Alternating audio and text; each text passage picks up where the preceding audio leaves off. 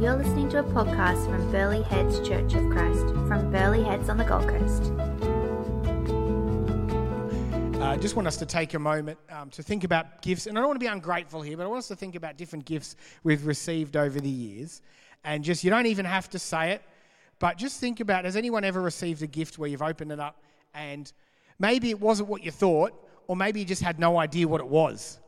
Um, yeah, has that happened to anyone? You have to give me names. You have to point out the person who gave it to you. You get a gift. You're like, I don't even know what this is. What do I do with this? My um, yeah, what do I do with this? There's a guy getting a some sort of chicken ornament. What do I do with this? Um, it may even be a good gift, but like, I don't, just don't know what this is. Um, I know when I um, first moved out of home, there was a ton of gifts you'd get. You're like, I don't know what this is. Like, what's this pan thing? What is this fry pan thing? What what is this? What's this? An oven? What is this thing? So I've seen mum go near it, but what is this? You, you may not. You may be a good stuff, but you may not know what what it is. And um, uh, I remember this. Uh, she's not here, and she doesn't listen to the podcast. But one of my relatives um, got my kids beautiful knitted clowns, but they were so, they were so scary. The kids refused to sleep in the same room as them. And it was really nice. But the kids looked at it and you could see, they go, What do I do, Dad? They looked at me like, Say thank you. What do I do with this? These knitted clowns that they literally wouldn't, sleep. they were trying to be so polite, but they wouldn't sleep in the same room with it. Um, and I probably wouldn't, to be honest, too. So, um, what do I do with this? So much of the Christmas story is this question news that they get, or this baby that is born. And what do we, what do, we do with that? What do we do with this? You've got Mary, who is an engaged woman, now pregnant, apparently with a divine baby. What do, I, what do you imagine it? What do I do with this? I know it, I think it's a gift. She knew it was a gift, but what do, what do I do now? Joseph, um, engaged as well, suddenly realizing he's now the, the uh, stepfather, essentially, or the adoptive father to this future, to God, essentially. Or at least that's what his wife's telling him at first. What do I do with this? This gift, opening it up, wow, okay, that's a divine baby. Religious people at the time, Pharisees, teachers, they had, as Jill hinted at, had over three to four hundred prophecies that were being fulfilled as this baby was born, they were left with a question what do we do with these events that are going on? What do we do with this gift? They made their choices as well. Shepherds, the outcasts of society. Shepherds were, um, if you were getting low grades in school, that was the threat. Well, you don't want to end up a shepherd, do you? Better pick your grades up. That was the, no one thought much of shepherds. But guess where the angels went to tell them? The shepherds. But still, an invitation. These shepherds that aren't thought much of in society are sitting out in their fields, no Christmas party to be invited to, by themselves. And the angels come to them, and you can imagine them going, Look, this is awesome. I don't know, know if they were singing Savage Love. If you don't know that song, that's the one Noah thinks they might have been singing. But as they sang, Glory, glory to the highest, there's still an invitation. What do we do with that? What do we do with this gift? Herod gets this invite towards the new king. Herod, king of the Jews, self declared, said Herod, gets this image that there's a new king coming and he has an invitation. What do I do with this? He too had a choice. And the wise men, as we just read, invited to follow a star, observing from afar that something was going on in the universe that was significant, what do they do with this? Like a kind of a classic Christmas film, it makes me think of love. We've been doing Christmas films as a church, and makes me think of love actually. Those type of films where they have all the different storylines. All these people across one night getting this invitation to this, the strangest but best gift ever, this baby being born in the back of a stable. And honestly, the invitation is the same this morning for you. What do you do with this? What do I do with this? Multiple perspectives Christmas Day, probably the widest range Christmas Day. A lot of our regulars don't come, and then a lot of our regulars that, come once a year come, and it's we love it. We love yous. This is your church. This is your home. For some of you, you might have been dragged along to church today by dad, mum, grandma, grandpa. Said, "Come on, do this for me." For others, you might consider the baby Jesus and go, that's a nice tradition, a nice story. It helps me morally. It's a great idea. You might even dare say it's a nice myth. For others, you were full on. You got into the whole baby Jesus thing for a while and you were excited by that, but you've drifted. Maybe you're a bit scared to reopen this gift this morning. Or you might be sitting there going, Oh, is baby Jesus for me? I thought he was just good for good people, for people that tick all the right boxes, do all the right things. I didn't realize that I could explore this. I could find out what this was all about. Or maybe you have a connection, but this year's got away from you. 2022 has got busy. You've got distracted. And this morning is a chance to just remind yourself that this gift is for you but still, the question remains what do I do with this? A baby in a manger to a refugee couple running for their lives in some nowhere city, nowhere town. What do I do with that? Any of those perspectives, there's no judgment from me this morning. But I just invite you this morning, wherever you are, to at least ask you why you're not at least curious about this gift. It's been 2,000 years, and the world is proving again and again and again and again that nothing shapes society, nothing changes people's lives, nothing brings substantial hope, joy, and peace like this gift. Yes, Christians over the last 2,000 years have done wacky things. Christians not God. In fact, everybody has done some wacky things. But it doesn't change the fact that Christianity, this baby, this, this faith, this, this people of the way they were called, shaped the world. Even though the world oppressed them, tried to crush them, they shaped the world no other, like no other. It's the reason we have hospitals like St. John, St. Paul's. There's a reason they're called saints, is because they were started by Christians. There's a reason 80% of non for profits are Christian. Chaplains, Christians. Out of all the faiths, it's like 80 or 90% are Christian faith. There's a reason for that. James told me a couple of years ago chocolate. There's a good case to be made. Chocolate came from the Christians. Was that, it was you, James, wasn't it? Oh, the Quakers.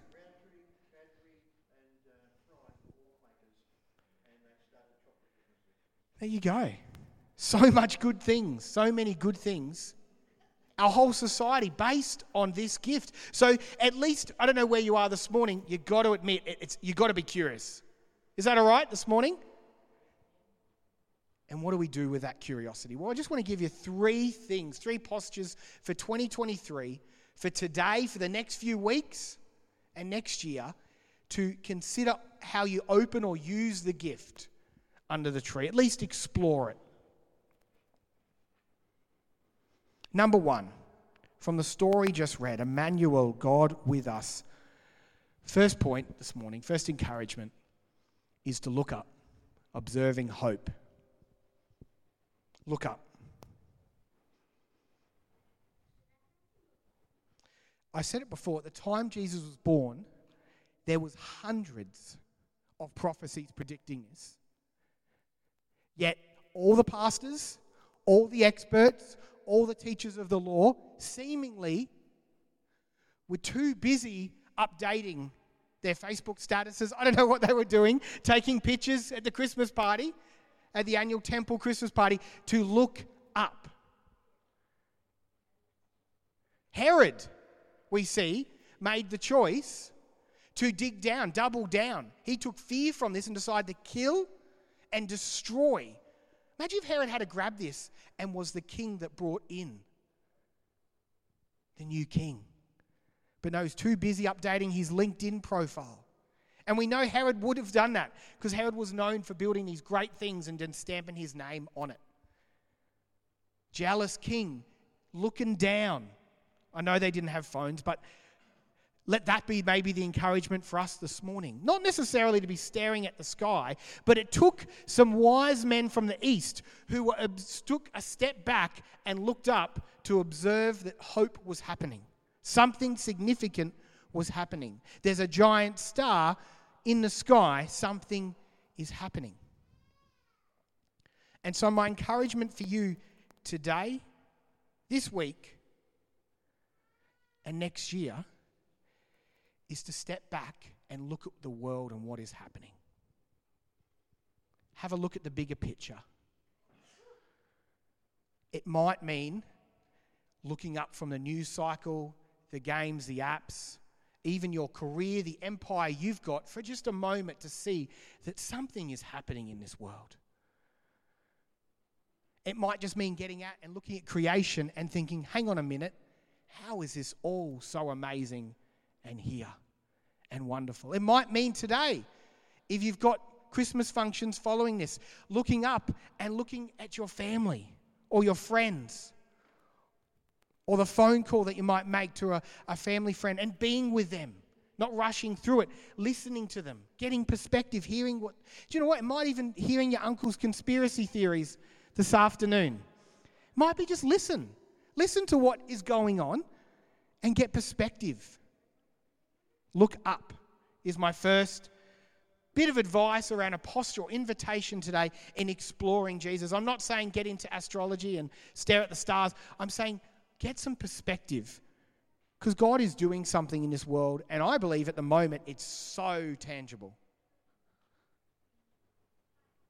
The amount of people, I won't go on about this, but the amount of people coming in the shop, or they come through the shop because that's what's open during the week, just saying, something's happening. I need to know more. I need to get curious about this gift. Just look, take a step back. And do you know who it normally is? It's normally the ones that have lost everything because they've got nothing else distracting them. So they can finally take a step back and look up. And they go, hang on a minute. This is about something else. So, first, advice or encouragement. The second one is let in tangible hope let in. What do I mean by that? It's funny, nothing closes a conversation or opens it more at my wife's Christmas parties than telling them, What do you do? I'm a pastor. Right. Or they sometimes they get curious. Normally, after they've had a couple of beverages, they come back with stories and want questions and ask me if I've seen a ghost I don't, know, I don't know, all types of stuff. Or they don't believe us. They think it's a thing. The most recent one was they thought, one guy thought it was a tr- thing we did. Like we go along to Christmas parties and I tell people I'm a pastor. He's like, no, this is the thing you guys do. This is the thing. You know. I'm like, okay, mate, maybe. And then some people just walk off. They don't want a bar of it, they don't want to hear about it. We live in a world that claims tolerance but if it smells like a Christian, suddenly we're a little less tolerant. We're closed. Like the inn in Bethlehem, the doors shut. No room in here, they suddenly say. Literally, we live in a society where people would rather pray to a crystal in their home than even consider the historical world changing event of Jesus might have something for them. And you know why? I'm not knocking you, uh, like, come have a chat to me if you pray to crystals. I'm not, it's not a dig. But I, do you know why I think most of the world would lean towards stuff like that? Look at their horoscope rather than explore the baby Jesus or whatever it looks like. Because when you make room for Jesus, it's going to do, it's going to make a mess. A baby in a stable full of animals is really messy. If you start to let Jesus in, He's going to move things around. He's going to respond. He's going to make himself at home, and He's going, I think that part of your life needs to go over there, and I think that one, let's donate that to the op shop. Let's get rid of that. He's going to do some work. Millions of people can testify over the last 2,000 years that when they let Jesus in, when they grabbed hope tangibly, they said, All right, God, do something in my life, things transform, things change. People say to me, You know, God never changes. And you're right, but every single person that comes honestly in contact with Christ, they change won't go into my own testimony. I am so grateful that I came in contact not with the baby, the adult Jesus, but I came in contact with Jesus because he changed things dramatically. And he still, there's still some rooms in my house, in my life, that I try to keep locked. You can't see that. No, let me in there. I think you're hiding gluttony in there. No, no, it's, no, it's gone. No, you can't go in that room, but I want to let him in there. He's still changing things with me. A crystal won't do that. So it's far easier. A kingdom, an empire, what you're building, that won't respond, that won't challenge you. But Christ and his community will. It will form you, it'll change you, it'll transform you. So, my second thing is just let it in. What I mean by that, we don't need to do some ceremony where you, you just say, and we'll, we'll do this in a moment, but you just simply say, God, I'm curious about this. Come into my life. Reveal, do something in me. I'm, I'm open.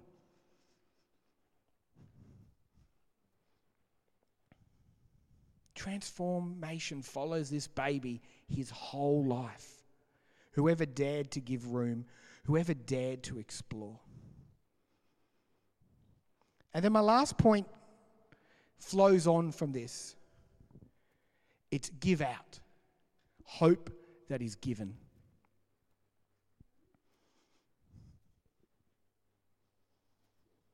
In Ezekiel 47, there's this beautiful picture of the temple filling up with water and then flowing out.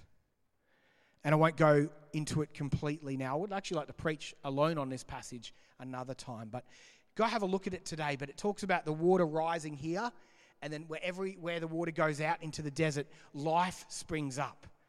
All of a sudden, there's an, almost like an ocean. They're, they're struggling, they're swimming in it as it flows out of the temple.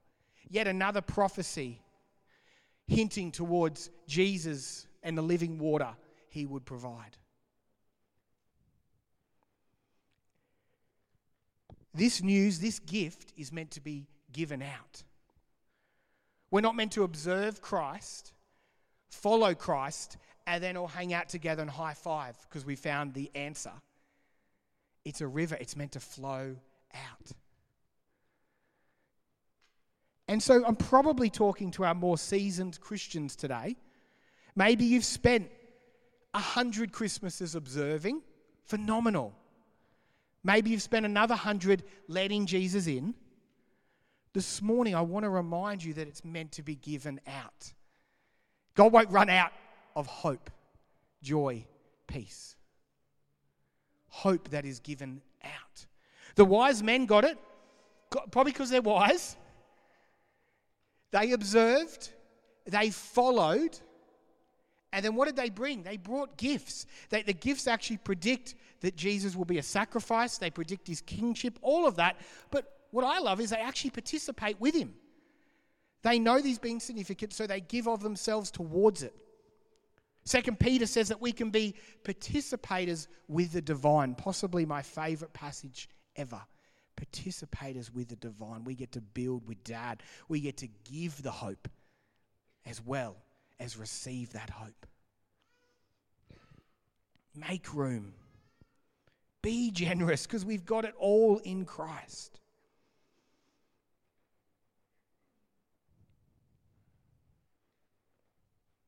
At first glance, for the people walking past that manger in Bethlehem on Christmas night, it would have been a very strange gift a baby in the back, uh, back of a manger.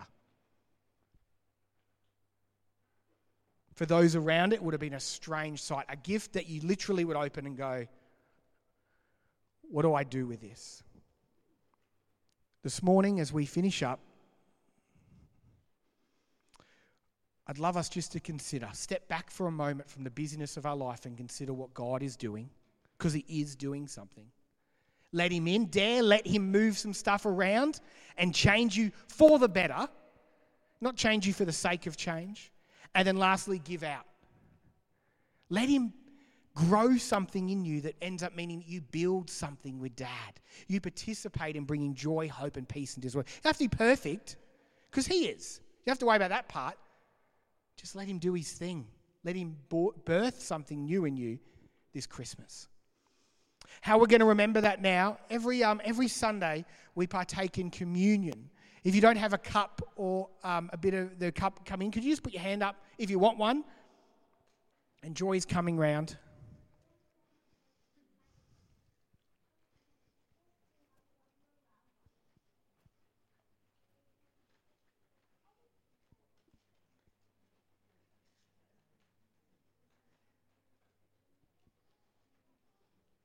I'll just explain a little while you keep that hand in the air. We don't celebrate communion necessarily remembering the birth of Jesus, but we remember what that baby did. That baby grew and taught and lived and gave us a way, a truth, and a life, and he gave up his so that we could be reconnected, that we could participate with dad again, that we are free, and so, what this, the cups represent is a little bit of juice, a little bit of bread in them. They're not, it's just, uh, it's, it's actually, we, there's a lot of division around this. It's actually pretty average tasting juice. There's nothing magic about the emblems, it's what they represent is incredibly powerful. They represent God's effort to change and be a part of your life. And so, right now, I'm going to pray wherever you stand before this gift, whether it's just observing, letting it in, or being encouraged to give it out, let me pray for you now. And then we'll take that bread, and then in a moment, as a community, we'll drink together. Let me pray. Father God, we thank you so much for Christmas. Whether it's technically the actual date of your birth, who cares? what we care about, Lord, and we thank you is that you came. You came here to be with us, to walk with us, to show us a way. A way that we could tangibly observe, a way that we could tangibly follow and see play out in humanity. And then you showed us the ultimate way of giving it all for that connection back to you. We thank you so much for the cross. We thank you so much for Christmas and the celebration of you with us. Father, wherever our hearts are now, I pray you let us observe you or let you in a little bit more. Transform our lives this coming year, this, this Christmas. May we so filled that we just naturally give back out and participate in what you're birthing every year in our world. Thank you for your sacrifice. Amen. Just take a moment.